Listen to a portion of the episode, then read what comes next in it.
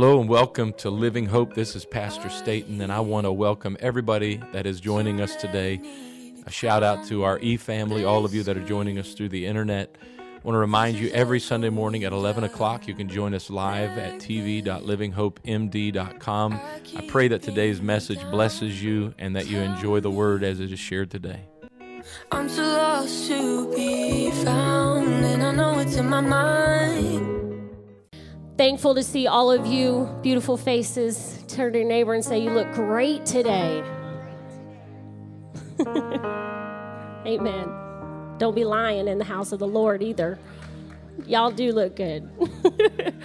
anyway, um, it's a privilege to be in the presence of God. How many of you have been hearing some reports of things going on around our world right now? I heard today, Brooke was telling me that they went in, the Taliban in Afghanistan, and found churches. They were looking on people's phones for Bible apps, and if they had a Bible app on their phone, they were killing them. Um, they're just running amuck over there, killing Christians just because they believe in Jesus and uh, not trying to compare, but we have it pretty good. No one stopped us coming in the door today. The only person stopping you from coming to church today is you. Obviously, didn't stop you because you're here. so I'm preaching to the choir. But anyways, I'm thankful that, and we need to pray. My heart's been breaking for the situation over there, and uh, I know people may think, well, it has nothing to do with us. Yes, it does. Absolutely, we need to be praying. But I am so thankful for the Roberts family. How many of you love brother and sister Roberts? Amen.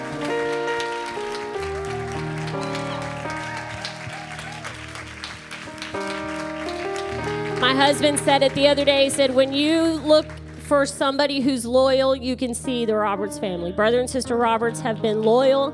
They are amazing Christians. And he's one of my favorite preachers. He's an incredible preacher, teacher, just a great man of God. I'm thankful that he's on our side. and so, Brother Roberts, why don't you come preach to us today? Let's give the Lord a hand clap of praise as he comes.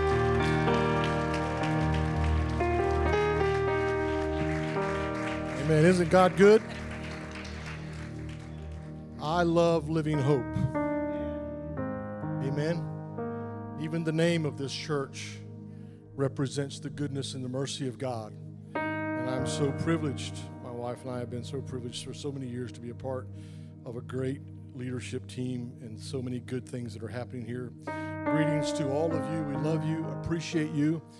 I did meet some first time guests here this morning. If you're here this morning for the first time, you are in the right place.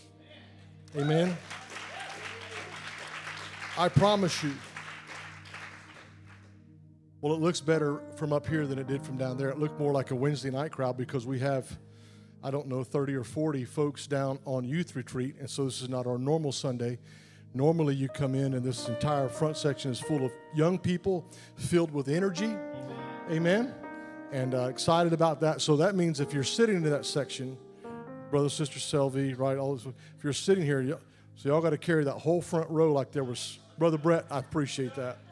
Amen. Aren't you glad to be in the presence of the Lord? Amen. God is doing so many amazing things, and He is such a good and faithful God, and we appreciate Him. If you got your Bibles, turn with us to Genesis chapter 20. Again, I greet our E family. We're so glad if you've joined us online that you're able to be with us, whether in person or online. So thankful for an opportunity. If you're looking for a home church, you found it. This is where you need to be because the power and the presence of God is here on a continual basis. It's not about any person, but it's about the Lord. And so we're glad that you're here. So many good things I could say. I do love my pastor, he's a tremendous man of God. I am just so blessed to be associated with him and his ministry. I love my first lady. Amen. I do love Sister Staten. She is a tremendous woman of God. And I know it's been the, the, the practice around here, and I don't always do it, but I want to say how thankful I am for my beautiful bride of 36 years.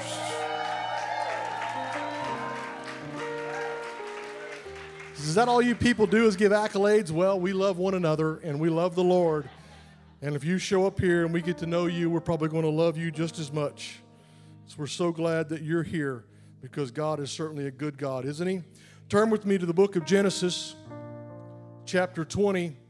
I'm going to read a lengthy portion of Scripture, and I'm going to let you stand while I read all of that. And uh, then I'll let you be seated as if you promise not to sit down on me. Amen? Amen.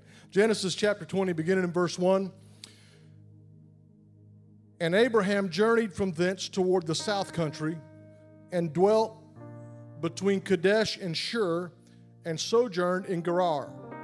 And Abraham said of Sarah, his wife, She is my sister. And Abimelech, the king of Gerar, sent and took Abraham's wife, Sarah. But God came to Abimelech in a dream by night and said unto him, Behold, thou art but a dead man. Now, listen, you're having a dream. That's not the dream you want to have. The Lord shows up in your dream and said, It's all over but the doing. You're a dead man, right? For the woman which thou hast taken, O Lord, right? Careful what you're taking, right? The woman which thou hast taken, she is a man's wife. But Abimelech had not come near her, and he said, Lord, wilt thou slay also a righteous nation?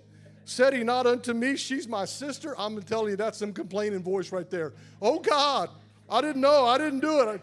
And even her, she herself said, He's my brother.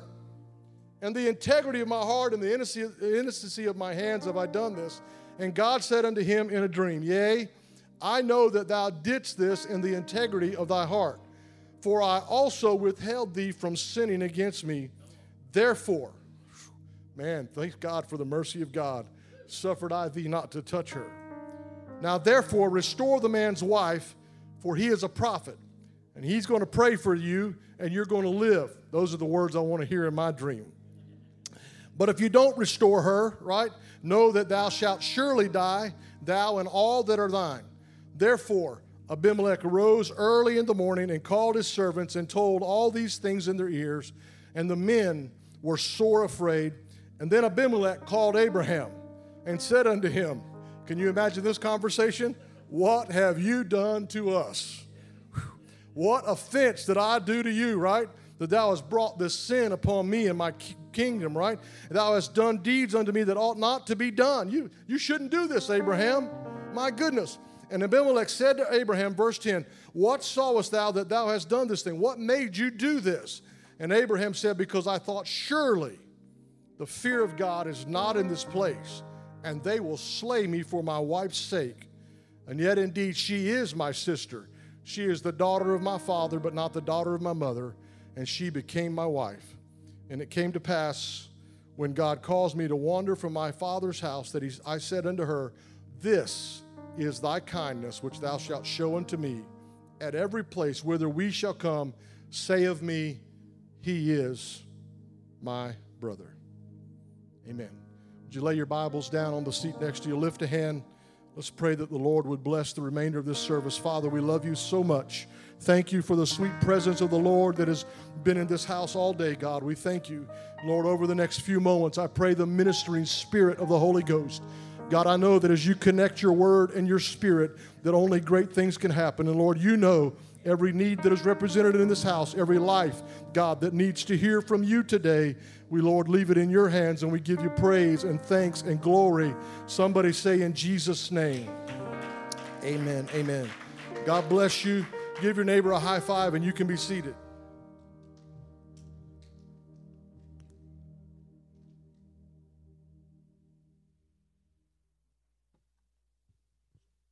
Unfortunately, the text that we read about Abraham, the friend of God, is not just a familiar text, it's a repeated text. There is a famine in the land, and it's not the first famine that Abraham and his family has faced. And again, he has to leave where he's at and move to a different location in order for his family and his herds to survive the circumstance of the day. And so Abraham has devised this plan, and he puts the plan in motion. We read it together. I could almost in my mind see the conversation. Now, honey, if they ask about our relationship, you just tell them that half truth. You just tell them that we're brother and sister because you know, technically, you know, we are. And so they get down into this land of Gerar, and Abraham assesses the landscape and he begins to estimate the situation. In the military, you'd call it a sit rep. He's looking around and kind of feeling things out, and he, he gets to that place and he says, You know what? This is the right plan. We need to do this again. And he says to them, You know, hey, you just tell them, I'm not your husband, uh, you're, you're my sister. And so what happens here is that Abraham makes an estimation. And you understand this, we get estimates all the time. We do estimates all the time, but an estimate is a rough calculation. It's a place where we calculate value and cost. It's where we look at numbers and we look at the quantity that's needed or the extent of how far something will go or how long even it will last. You, we understand this. And so this is something that we do on a regular, repeated basis throughout life. And so, in a literal sense, when we're making an estimate, we're making a judgment. How many of you have ever gotten an estimate and it come back exactly what they said?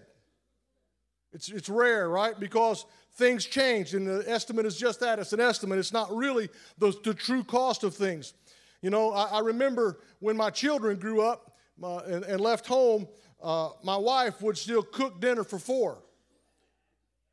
And I felt obligated, Brother Trey. I mean, I was taught you don't let that go to waste. My, I, I still hear my mother She's been gone for a couple of decades now, and I still remember her. There's children in Africa that are going hungry tonight. You better eat all that food. And my wife would cook for four, and I'm like, honey, I can't get in and out of the chair. Let's, and it took a while for her to reduce that estimate back to a, a reasonable amount. And, and, and I know there's a lot of things. You go to that buffet and you see that kid headed for that last piece of chocolate. You estimate the angle. You're determining, calculating the value. And seeing how much you weigh and how much he weighs, and I know that my hip check will knock him to the next portion of the buffet, and I can reach that place that he can't get to. And if I do it with the skill that I know I have, nobody will notice. I mean, he's just a kid. He'll just crash into another part of the buffet. I mean, chicken, chocolate, he don't know the difference. But I know. And so, in the realm of estimation, we generally end up with several possibilities. We end up with one of three. We can overestimate. How many of you ever done that? My wife had these plates, and I, told her, I said, we got to quit using these plates. There, she liked them. They had apples and cups, and they were cute little plates, but they were huge. They weren't dinner plates, they were, you know, platters, it seemed like. And, and I, I felt obligated again. It's just the nature. I was, was beat into my head. You got to, you know, and I had to fill that thing up. And Brother Savati, I know that's partially why I'm the man I am today.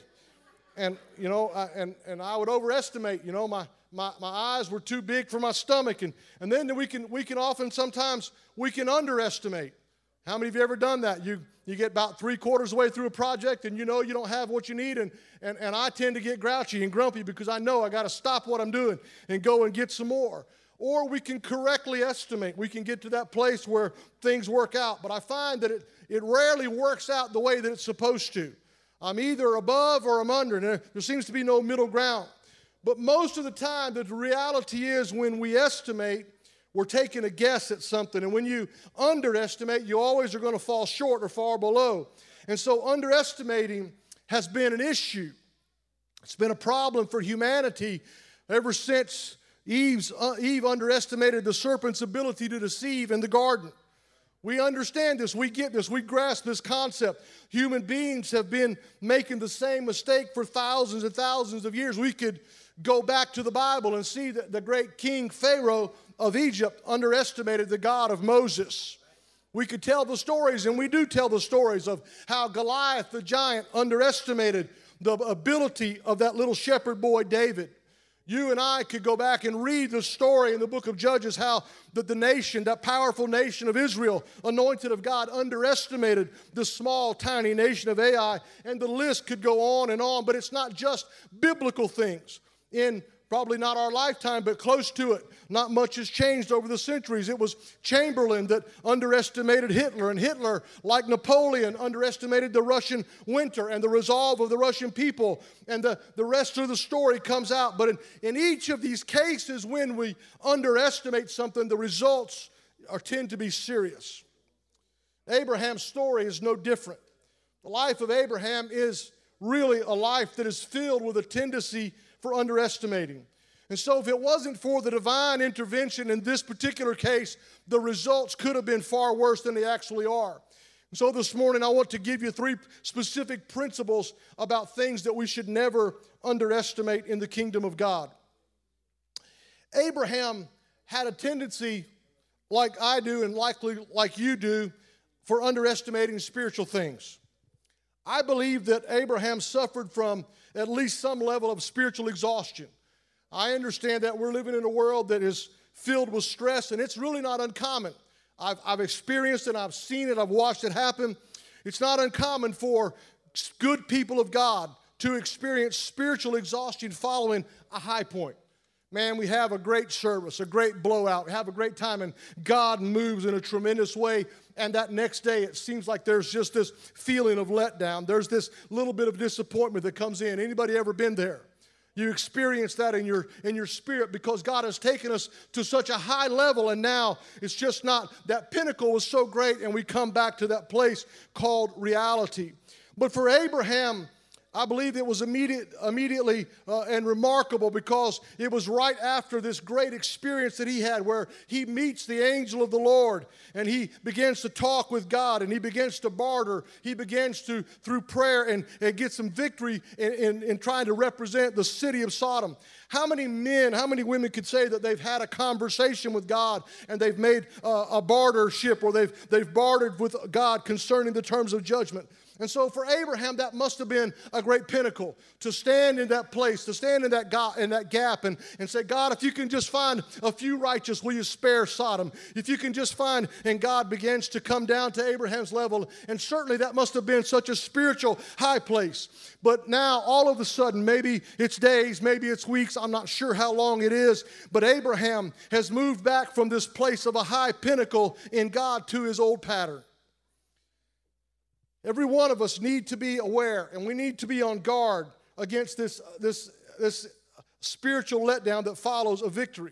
The saying is you can't teach an old dog a new trick, and Abraham was very, very close to 100 years old now, and perhaps it's not surprising that his personality and his methods of dealing with problems were probably very well established. And some of those I'm sure were good, and some of those probably not so good. But a simple study of the life of Abraham shows that he never was able to overcome one particular deep rooted fear. Abraham had a beautiful wife. I mean, she must have really been a beautiful woman. here we are in the Bible you know, she's about 10 years younger than Abraham. So from the time that they leave, she's 65 now. She's close to 90. And this fear that Abraham had doesn't seem like it's really rational to me. But in Abraham's mind, this was a particularly well rooted fear. He said, You know what, Sarah? You are a honey. Baby, I mean, you got it going on. Pastor would say you're a bag of chips and all that. I, you know. I mean, Abraham knew he had a really good thing. And so, somehow, deep rooted in his mind and his spirit was that when I go somewhere and we meet some people and they see how beautiful you are, they're going to want you. And they, it's not like the world today, right, where you just change wives. Hello? Okay? It was a little different time.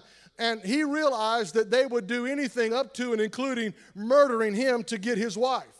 Now, Genesis chapter 12, beginning midway through verse 11, here's what he says to her the first time, because this is not the first time this conversation is had. He said, Behold, now I know that thou art a fair woman to look upon. Woo, baby, you are sweet. Now, ladies, if your husband says that to you, that's a good thing. Unless he has an ulterior motive. And Abraham had an ulterior motive. Abraham wasn't so worried that she was so beautiful as much as he was worried about his own skin. He said, Therefore, it shall come to pass when, because we're in Egypt now in chapter 12, when the Egyptians shall see thee, they're going to say, Mm-mm-mm-mm. My goodness. They're going to think you're the model. They're going to think you're all that, you know, and they're, and they're going to want you. And he says, and, and they're going to say, oh, that's his wife. And they will kill me, but save you alive. So now look at verse 13. But say, honey, sweet baby, say, I pray thee, I'm begging you, baby, tell him you're my sister, that it may be well with me for your sake. Because I know you love me, and I know you can't live without me and my soul. Y'all getting the picture here? Right? My soul is going to be well, right? And so for Abraham, this was not just a, a pattern, but it was a pattern of repetition. And so, in, in a spiritual sense, we're calling this a recognizable area of weakness. And so, the reality is for you and for me that we don't fail at new things. Generally, we don't fail to the, to the new thing. Some new thing comes along and we don't fall for that. But for you and I, we've been through some things. We've come out of some things. We've been delivered from some things. Uh, and like the dog returning to their vomit, uh, if I'm going to fall into something, Brother Savati, it's generally something I've got a little bit of spirit, spiritual experience with. And so that's the tendency. And so what makes this so puzzling to me is that I can look in Abraham's life and say, wait a minute, this was not a man of fear. Abraham was not afraid when he stepped out in faith and left his home in Ur and followed God into the unknown. Abraham shows almost no fear when he chases multiple kings in attempt to intercede for the wicked cities of Sodom and Gomorrah and retrieve his nephew Lot. He's the, he's the same God who exhibited boldness, or he's the same guy who exhibited boldness when bartering with God to save those cities. But when it comes to his private fear, Anybody ever been there? That issue, right? That private fear that he has, that ability that's just working around in his life. He began to make this estimation. Abraham gets down into Egypt and he goes,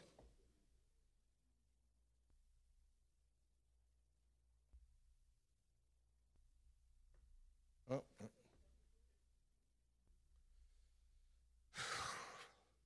He does the math, Sister Monk and he figures out there's a lot more of them than there are of me. And Sarah really is a nice looking woman, and I know how things go. If a man wants that woman, he will kill you and take her. And I'm worried about this skin. And he gets in this place, and so I can see him pulling out his pencil and his paper, and he begins to calculate the chance of survival. He begins to inventory his abilities. He begins to look at his resource. He begins to look at his weakness, uh, just like I do, just like you do. And Abraham makes an estimation. Okay, I've got limitations in my abilities. Uh, I've got limitations in my resources. I've got limitations in my knowledge. Uh, and so he doesn't act in faith, uh, but rather he reacts in fear. And the truth is, every one of us do it. Uh, when we estimate, uh, we start estimating our abilities and we start estimating our resources. And then we look at the knowledge and the things that we know and we begin to exercise in our mind our limitations. But my friend, the problem arises for us that when, just like it did for Abraham, when we begin to estimate those things and come up those things, we forget to add God into the estimate.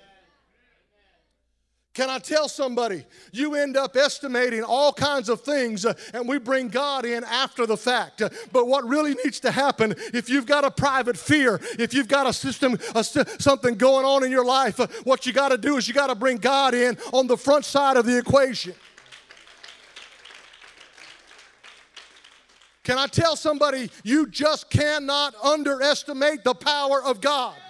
But I see it so much. I see good people that are going through real stuff. And Brother Trey, they've got all the estimation. They got the pencil and the paper and they're working on it, but they haven't brought God into the situation. I'm still a child of God. I'm still a son of the King. I've still got anointing. I'm still blood bought. I'm still baptized in the name of Jesus. I want to preach to somebody. He's still a God on the throne. He's still got power. He's still got authority. Oh, but just like Abraham, I do it.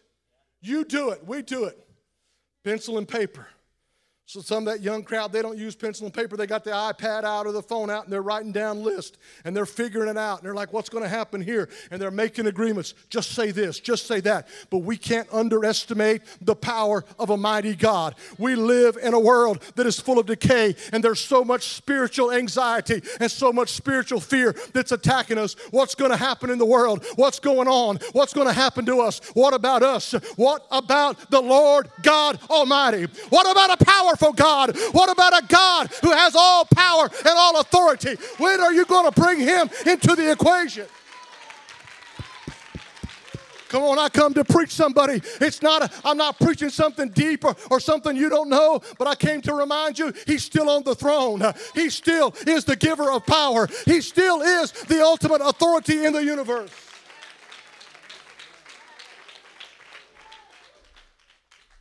I can't believe that Abraham, the friend of God, would sit down and begin to make an estimation and begin all of his calculation, all of his great thought, and all of his great ability, and all of this great man who's powerful in faith, and he doesn't bring God into the situation.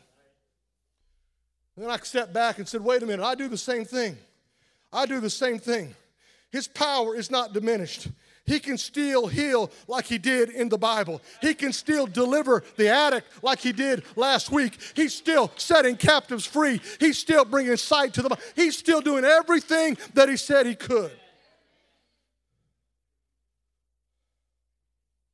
It's funny to me when I look at the idea of human power, we think exclusively in terms of physical strength and physical resource. But God's abilities have never been physical. He's always had supernatural power, supernatural strength, and supernatural resource, and it has not changed.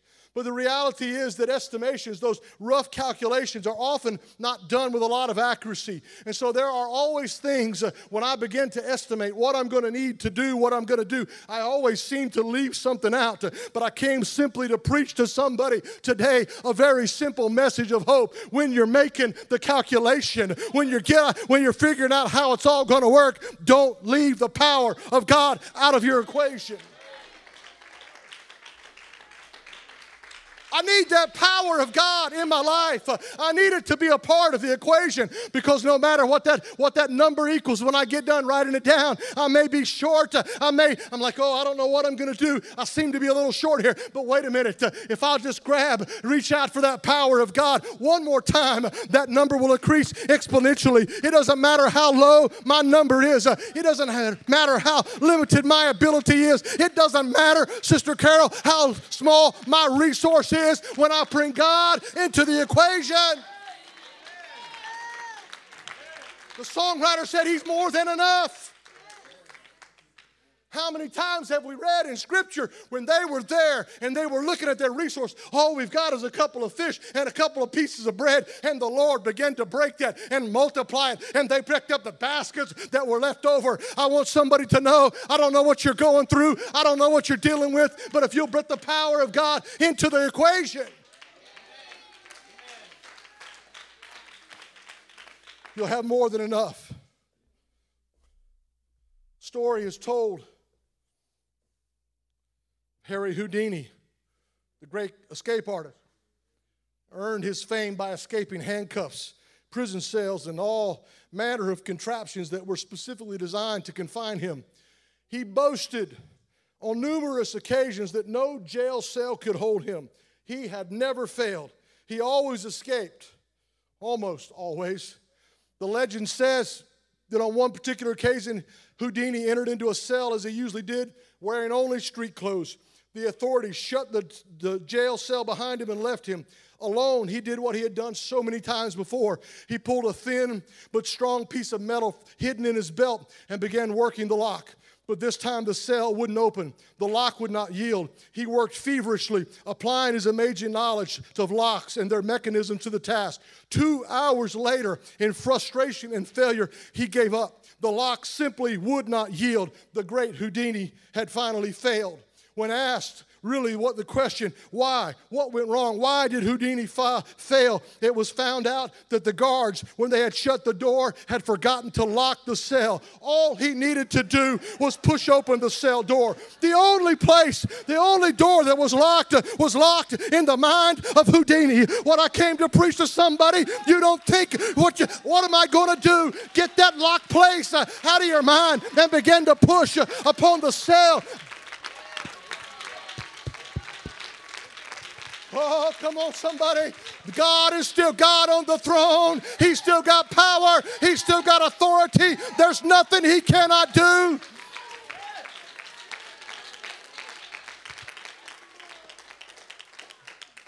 What are you doing, Houdini? I'm working the lock. I'm working the lock.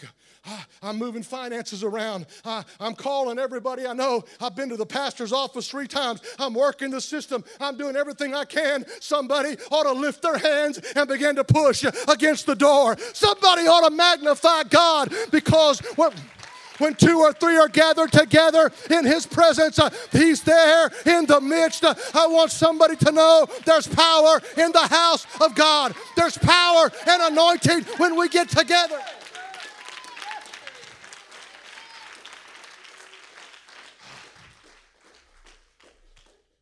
These simple equations, the things that we look at. Jesus said it this way with man, it's impossible. But with God, everything is possible. Come on, somebody. There's no heart too hard. There's no life too far gone. There's no situation beyond his repair. Don't let the power of God be bound up in your mind.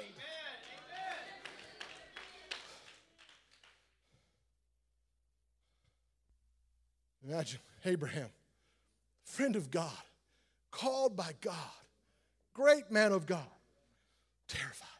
They're going to kill me. They're going to kill me. Honey, baby, tell him. Baby, sweetheart. Oh, oh, sugar plum.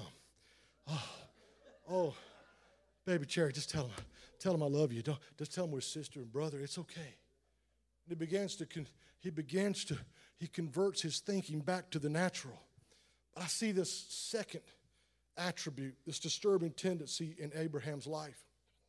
Abraham had a, a careless approach, a cavalier approach to truth. I believe that Abraham dealt with some spiritual amnesia. Can I tell somebody that spiritual amnesia is dangerous? It allows this great man of God to forget about the promise of God. And so, when it comes to the role of his wife, it's going to play this ultimate fulfillment in God's plan. Understand who Sarah was. She wasn't just a woman, she wasn't just the wife of Abraham. She was an integral part and piece of the promise of an Almighty God if Sarah disappears from the landscape into the Philistines' world, what would have happened to the promised son? Where would Isaac go? Where would the promise? What had happened? All the years of training, all the years of waiting, all the years of turmoil for this promise. And so, under the pressure of life, uh, it's not hard, it's not unusual to forget the spiritual things, uh, and we get spiritual amnesia. What am I going to do? The doctor's called. The doctor said it's not good, or some bill is not being paid, and all of these things. So spiritual forgetfulness comes in and it always has dire consequences. How easily we forget where God has brought us from. How easy we forget the promise of God in our life. How easy we forget the investment He's made in us. But Abraham, the man of faith, I know he believed in God, I know he trusted God, but here he is caught in this little lie.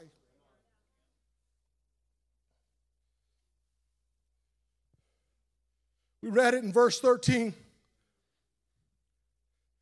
Abimelech calls Abraham out and said, What have you done to me? What's going on? And Abraham says, It came to pass when God caused me to wander from my father's house that I said to her, This is the kindness that I want you to do for me. In every place we go, just tell them, I'm your brother. Can I tell somebody when you fail to apply the full truth of the Word of God in any situation, what you're really doing is you're underestimating the power of the promise of God. Hear this preacher today. I'm trying to help you. Well, I don't know how it's going to work out. I don't know what's going to end up. I don't know either, but I know what this book said. All the promises in Him are yea and amen. I,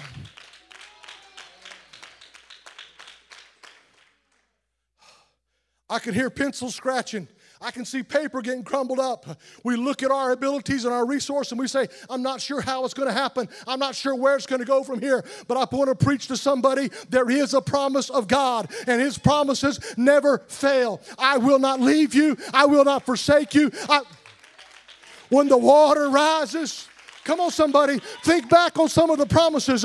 You're holding a promise in your heart, and God is faithful to his promise. What are you talking about, preacher? I'm talking about good people that act out of character, people of faith, people that know God, people that believe in the truth, and they why they act out of character simply because they got spiritual amnesia and they forget the promise of God. But I come to tell somebody today, don't you underestimate the promise of God. That baby's going to be saved. That child's going to come in. There's going to be deliverance. There's going to be healing. There's going to be anointing. Don't you underestimate God. Don't you underestimate. His promises are forever settled in heaven. He will not change, He cannot lie. Oh, somebody ought to stand on your feet and clap your hands and thank God for His mighty promises. Somebody ought to magnify the Lord. Oh, hallelujah. Come on, I'm not underestimating the promise of God. I'm not underestimating it. Well, the doctor said, the doctor's got no authority when it comes to the promise. They lived all of those years, and God said, You're going to have a child. And Sarah said, I don't know, maybe we ought to do something. Oh, what, what do I do? Well, you know, I got this servant girl, Abraham. I think maybe God forgot about his promise. Let's get this servant girl over here. The time we just mess it up we just mess it up. We create issues upon issues upon issues upon issues, all because we're underestimating. They were looking at their circumstance, they were looking at their limited resource, they were looking at their limited ability, they were looking at all those things, and they said, We're going to help God out. Would you quit trying to help God out and just have faith in the promise? Ha, come on, somebody. Don't underestimate the promise of God. If He said it, it's going to happen. We've heard it, Sister Jones. Well, if God said it, I believe it. It don't matter if you believe it. If He said it, your belief has nothing to do with it. He cannot fail. He will not fail. It shall come to pass. Well, I just can't see how. Put your pencil down and stop underestimating the promise of God. What are you doing? Why are you worshiping? Why do you keep asking for prayer over and over again? Because I'm not underestimating the promise. That promise is yea and amen. It's a powerful promise of an almighty God.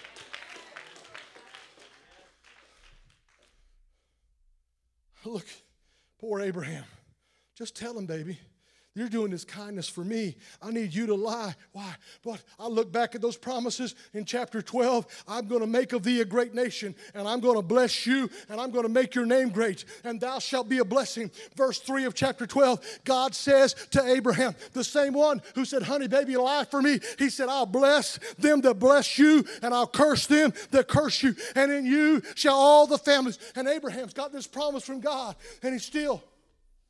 It's eight chapters later. It's 25 years later. Baby, now, baby, you, you just tell him I'm your brother. Let's just be careful here. I know, I know, I know it turned out bad in Egypt, but this is the Philistines. You just be careful, honey. You just tell him I'm your sister. Now, wait a minute, Abraham. You got a promise. You got a promise. You got a promise, Abraham. Quit underestimating the promise. Quit trying to figure it out on your own. God said He will do it. Give Him some time and.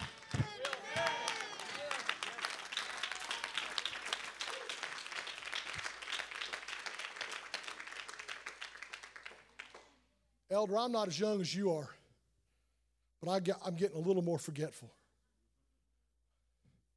Don't know where my car keys are sometimes. I, I had to make a place where I put them so I know if I don't put them there, I'll lose them. But if I put them there, I know they're there every time. That's part of life, it happens. I don't want to forget those promises that God has put into my life. I want to preach to somebody don't let that promise go away from your mind.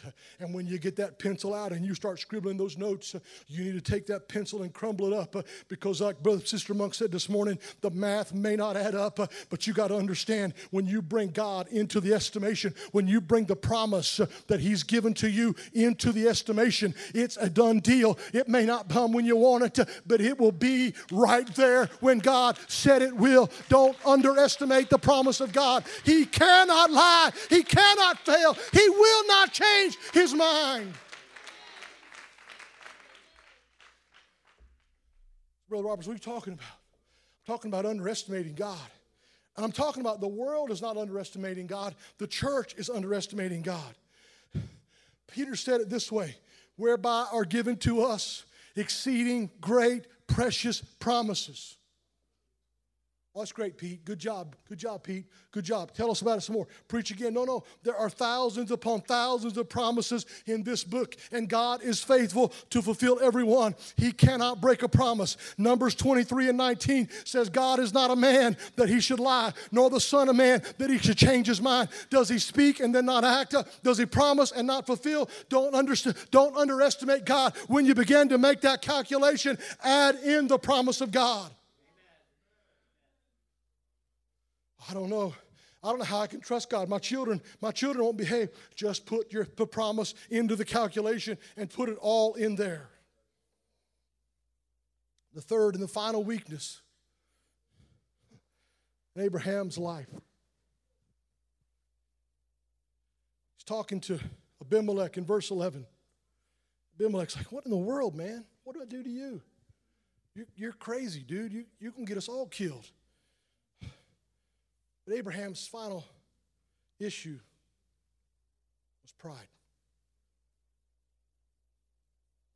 He had the promise of God, he had some power from God, but man, that guy had a little pride. He said, Abimelech said, Abraham, why would you do this? Why didn't you just tell me the truth? Abraham says it this way I thought surely the fear of God is not in this place.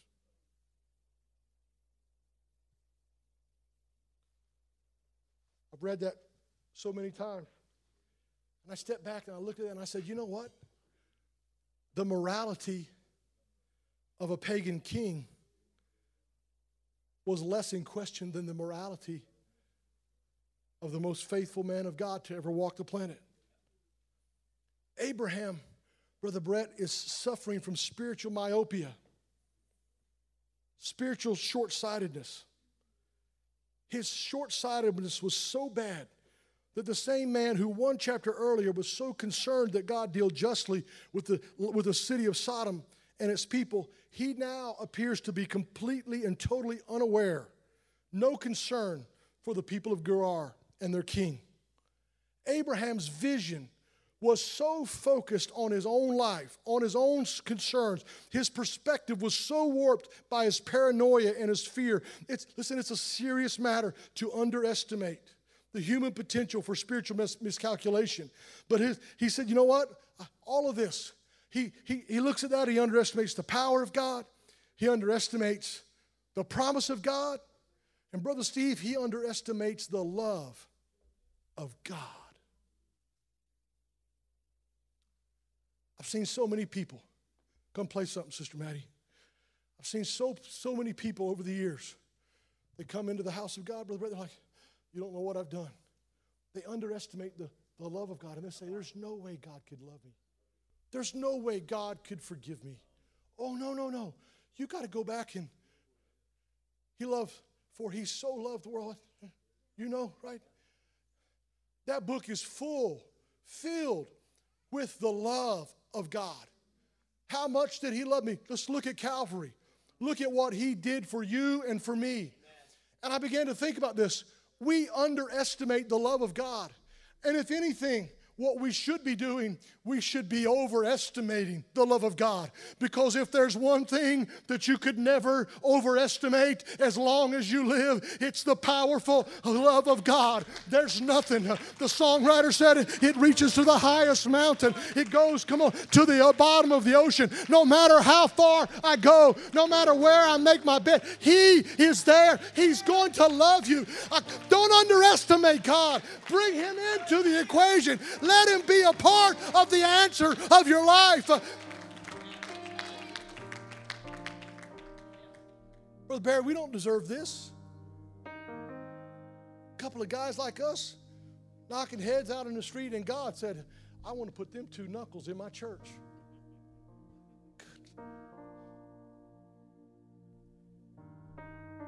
Don't underestimate the love of God. If He can save me, He can save you. He can save Brother Junior, He can save me. If He can save, if He can save us, He. There's nobody too far from the love of God. Oh, I want to. Why do we come, sis? Why do we come to the house of God? Because I don't want to underestimate the love of God. I, I want to overestimate. You know what? There's nothing He can't do. There's no life he can't change. There's no sin he can't forgive. There's no failure he can't make right. There's no circumstance he can't change. There's nothing. You don't know how great that love is until you come to an altar and say, God, forgive me. And that sweet presence of the Lord begins to wash. Come on, some of you know what I'm talking about. Stand with me. You know what I'm talking about. You're just like, oh God, I'm such a failure. I'm such a loser. I'm looking at my abilities and my resource, and I walk to an altar. How many times in 38 years have I been to an altar and said, God, forgive me? And I see the measure, the measure of His love. So many times I've underestimated Oh God, I know I've gone too far this time. Oh God, I know I've done too much. You just can't do it this time. And every single time I underestimate the love of God and I make my way to an altar, I feel that presence of God. I feel the sweet forgiveness. I feel that. Because you can't. You can't overestimate. Are you perfect? No, you're not. Am I perfect? No, I'm not. But His love his love is perfect. His love. Can you imagine Abraham? Ah, ah, I just didn't think God was in this. I just couldn't see God in this. I didn't understand the famine. I don't know what you're going through today, but I came with a word from God for somebody today. Don't underestimate the Lord. His power is still the, every bit as strong as it ever was. His promise has not failed one bit, and His love Oh, I'm opening this altar. Come on, church, let's gather in. Somebody, I know the world's going crazy, but don't underestimate God. I know society is losing its mind, but don't underestimate a mighty God. Somebody lift your hands. Uh, somebody lift your hands and magnify the Lord. He's still God on the throne.